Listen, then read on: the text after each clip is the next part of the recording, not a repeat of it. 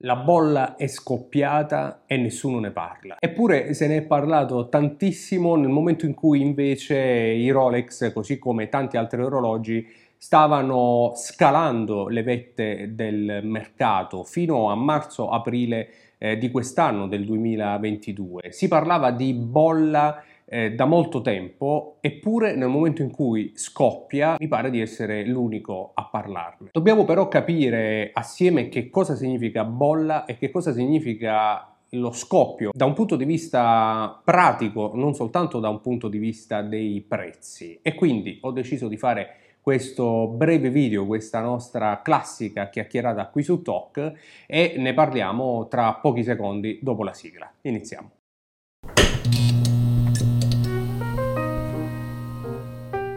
Non è un mistero che il mercato degli orologi e il mercato Rolex in particolare negli ultimi 3 o 4 anni abbia subito delle ascese davvero vertiginose. In tantissimi si sono avvicinati al mondo degli orologi per passione ma anche per speculazione e pian piano anche questa crescita esponenziale di influencer, appassionati, curiosi ha dimostrato di sicuro molto interesse eh, nel settore degli orologi. Le fiere sono aumentate, sono aumentate anche le fiere, eh, chiamiamole private, eh, come per esempio il Watches of Italy, che stanno naturalmente offrendo agli appassionati sempre più spunti e tanto materiale nuovo per discutere di orologi. In tutto questo naturalmente ha contribuito anche l'andamento di mercato che però è stato sicuramente alimentato anche da tutti questi appassionati e questi curiosi che in questi anni si sono avvicinati al mondo degli orologi. Naturalmente dietro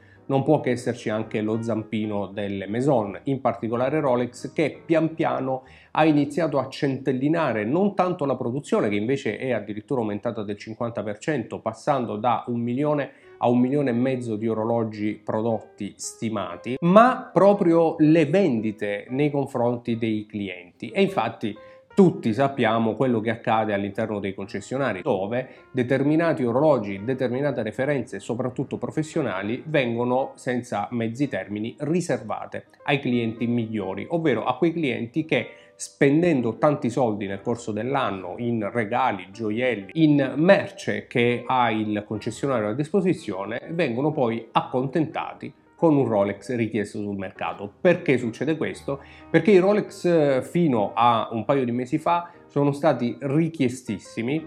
soprattutto perché erano praticamente soldi regalati, un Rolex pagato 8.000 poteva essere venduto immediatamente a 5-6.000 euro di più, eh, un sub o anche per esempio un GMT o addirittura un Daytona con eh, delle plusvalenze enormemente maggiori e questo naturalmente ha fatto sì che la domanda sia aumentata. Naturalmente chi vende i Rolex ha voluto sfruttare questo andamento di mercato per convincere i clienti a comprare prima altro e quindi speculando naturalmente sulla consegna degli orologi. Si tratta di mercato, questo è commercio ragazzi, non è niente di strano, è semplicemente business e quindi non mi sento onestamente di condannare né i commercianti né chi ha sfruttato questa grandissima richiesta degli orologi per scopi commerciali, così come avviene per tantissimi altri prodotti. Basti pensare che un orologio normalmente prodotto con una cifra molto bassa poi viene venduto al concessionario al 50% circa del suo valore di cartellino e il concessionario ci fa il 50% sopra, magari ci fa il 40, il 45%, non proprio il 50%, ma in ogni caso è semplicemente commercio. Anche perché non si tratta di prodotti di prima necessità, non si tratta di alimentari, non si tratta di medicine o farmaci da banco, si tratta di orologi di lusso e le cose funzionano così. Eppure, dopo questa crescita esponenziale degli ultimi tempi e degli ultimi mesi in particolare, fino ad aprile, come dicevamo, la bolla pare essere scoppiata. Ma che significa la bolla scoppia? Devo necessariamente dire che è un termine assolutamente abusato. La bolla che scoppia è normalmente un crollo verticale del mercato fino ad arrivare quasi a zero, ovvero una forte speculazione su un prodotto che all'improvviso viene venduto fino a eh, toccare valori prossimi allo zero. Non è naturalmente il caso degli orologi, che anzi continuano a rimanere richiestissimi e i cui listini, anche dovuti a questo forte periodo di incertezza economica che stiamo attraversando, continuano a crescere. E questo naturalmente significa che la domanda evidentemente è ancora molto alta. Alcune referenze però avevano raggiunto cifre davvero impossibili eh, delle cifre, delle richieste economiche che davvero non avevano quasi alcuna logica. Basti pensare che un Daytona che ha un listino di circa 15.000 euro era arrivato a costare più di 50.000, circa 55.000 euro ad aprile 2022 e per quanto possa essere un orologio richiesto c'è anche da dire che conoscendo l'andamento di mercato degli ultimi 10-15 anni erano cifre assolutamente fuori da ogni logica. Andamenti di mercato che ad esempio potete seguire su wewatches.com, il sito del nostro partner ufficiale che segue l'andamento di tantissime referenze tra le più famose, assieme a tante altre nuove referenze Tudor e Omega che verranno aggiunte a brevissimo sul sito e che oltre a studiare quello che è l'andamento di mercato vuole costituire una vera e propria enciclopedia delle referenze migliori con informazioni tecniche e informazioni storiche riguardo ad ogni referenza, ad ogni mark di ogni referenza, in maniera tale da rendere anche più consapevoli gli appassionati che si avvicinano a questo mondo e che vogliono studiare quella che è stata l'orologeria degli ultimi anni o anche l'orologeria vintage, anche eventualmente per acquisti più consapevoli. Il sito è del tutto gratuito, ormai avrete imparato a conoscerlo, wewatches.com, quindi vi invito a visitarlo e a registrarvi. Insieme al Daytona queste forti rivalutazioni le avevano subite anche altri orologi professionali che poi si erano trascinate altre referenze di altre maison, basti pensare allo Speedmaster di Omega per esempio che fino a poco tempo fa si comprava con circa 2.500-3.000 euro e oggi sono necessari almeno 7.000 euro per acquistarne uno nuovo. Le referenze Rolex che però hanno davvero subito questa enorme rivalutazione sono poche, sono soltanto le moderne innanzitutto e sono soltanto alcuni professionali. È vero, si è speculato tantissimo anche su molte referenze che prima erano davvero molto semplici da trovare in concessionario, basti pensare ai Datejust da 36 mm, però è anche vero che sono state semplicemente trascinate dalle altre referenze perché essendo introvabili o comunque costosissime in tanti si sono rivolti ad altre referenze più classiche o anche ad altre maison come Omega ma anche Tudor, Tag Heuer e tante altre case che hanno approfittato un po' di questa situazione.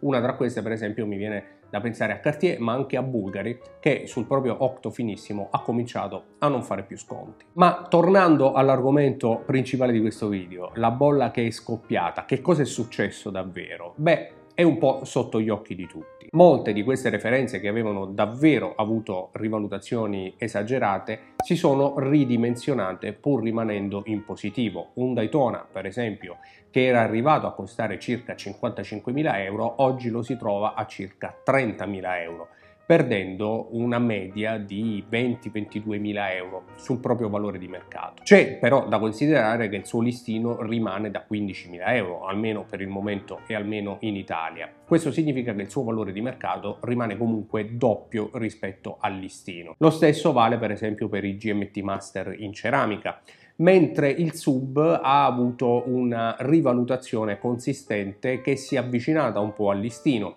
Un sub ha un costo con data di 9.650 euro se non ricordo male, oggi lo si acquista per circa 13-14 mila euro, quindi di sicuro è in positivo, però rispetto ai 18 mila euro di aprile 2022 anche lui ha subito un riassestamento importante. Ma visti questi riassestamenti, si può parlare di bolla che è scoppiata? Probabilmente no, perché queste rivalutazioni, questi ritocchi ai valori di mercato riguardano soltanto alcune referenze e riguardano delle referenze che avevano appunto raggiunto cifre inimmaginabili, cifre che non avevano alcuna logica e che sono state ridimensionate un po' tutte, anche per esempio Audemars Piguet e Paté Philippe, laddove avevano davvero raggiunto picchi che non era più possibile sostenere, in pratica non si vendevano più e quindi eh, semplicemente hanno dovuto rivedere i prezzi. Stessa cosa non è accaduta per esempio con le referenze vintage che anzi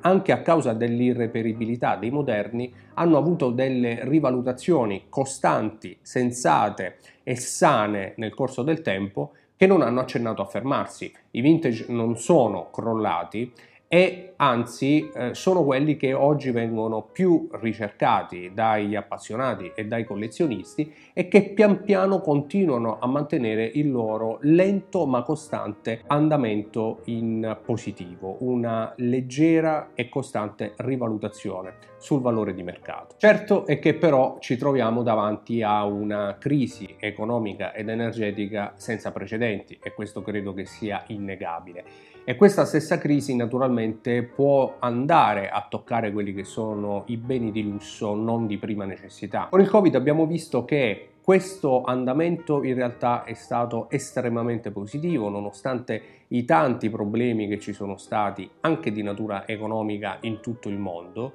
Eppure l'andamento è stato completamente inverso rispetto a quello che stavamo vivendo in quel periodo. In questo momento invece, anche a seguito dello scoppio della guerra a febbraio 2022, ci sono state effettivamente delle grosse marce indietro, come dicevamo, e soprattutto la crisi energetica che a breve ci investirà con l'inverno 2022 potrà effettivamente dare il colpo di grazia ad alcune di queste referenze che avendo raggiunto certe cifre e non essendo appunto beni di prima necessità potranno essere le ultime a essere poi considerate dagli appassionati che avranno altri problemi da affrontare. In tutto questo non è possibile stabilire quale sarà davvero l'andamento di mercato. Dal mio punto di vista ritengo che molte referenze, soprattutto le moderne, le ultime produzioni avranno ancora dei cali abbastanza drastici, magari arrivando a gennaio o a febbraio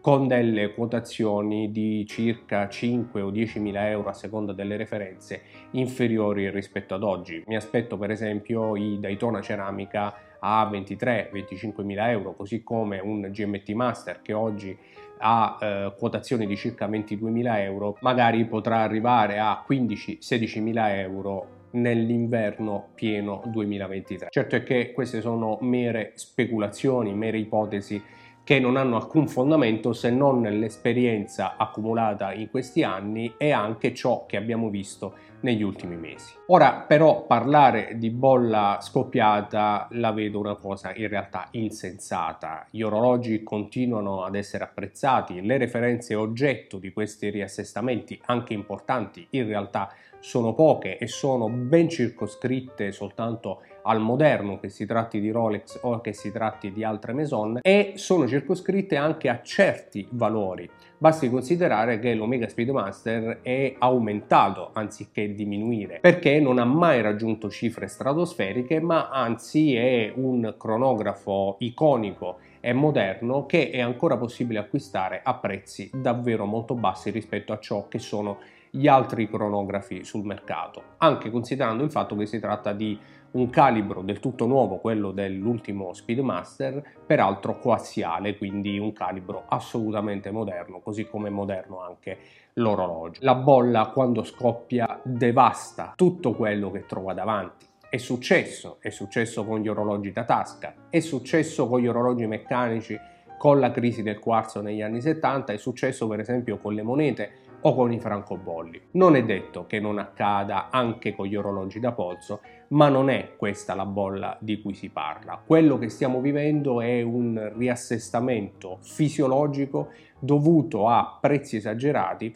dovuto anche al fatto che i moderni che hanno subito queste rivalutazioni sono in realtà orologi comuni, non hanno nulla di speciale, nulla di particolare rispetto invece a quello che può essere un vintage bello in perfette condizioni e che è molto raro da trovare in perfette condizioni e riguarda referenze che avevano raggiunto quotazioni davvero insostenibili. Nel momento in cui registro siamo a settembre 2022 e sono sicuro che torneremo sull'argomento non appena capiremo sulla base di quello che succederà nei prossimi mesi come davvero sta andando il mercato degli orologi. Io sono convinto che si tratterà di un rimbalzo, ovvero un riassestamento al rialzo, magari fra uno, due o tre anni, chi può dirlo, ma che comunque darà nuova vita al mercato degli orologi così come eravamo abituati a conoscerlo. Dubito fortemente che troveremo eh, determinate referenze al listino, che le ritroveremo al listino anche semplicemente per un motivo.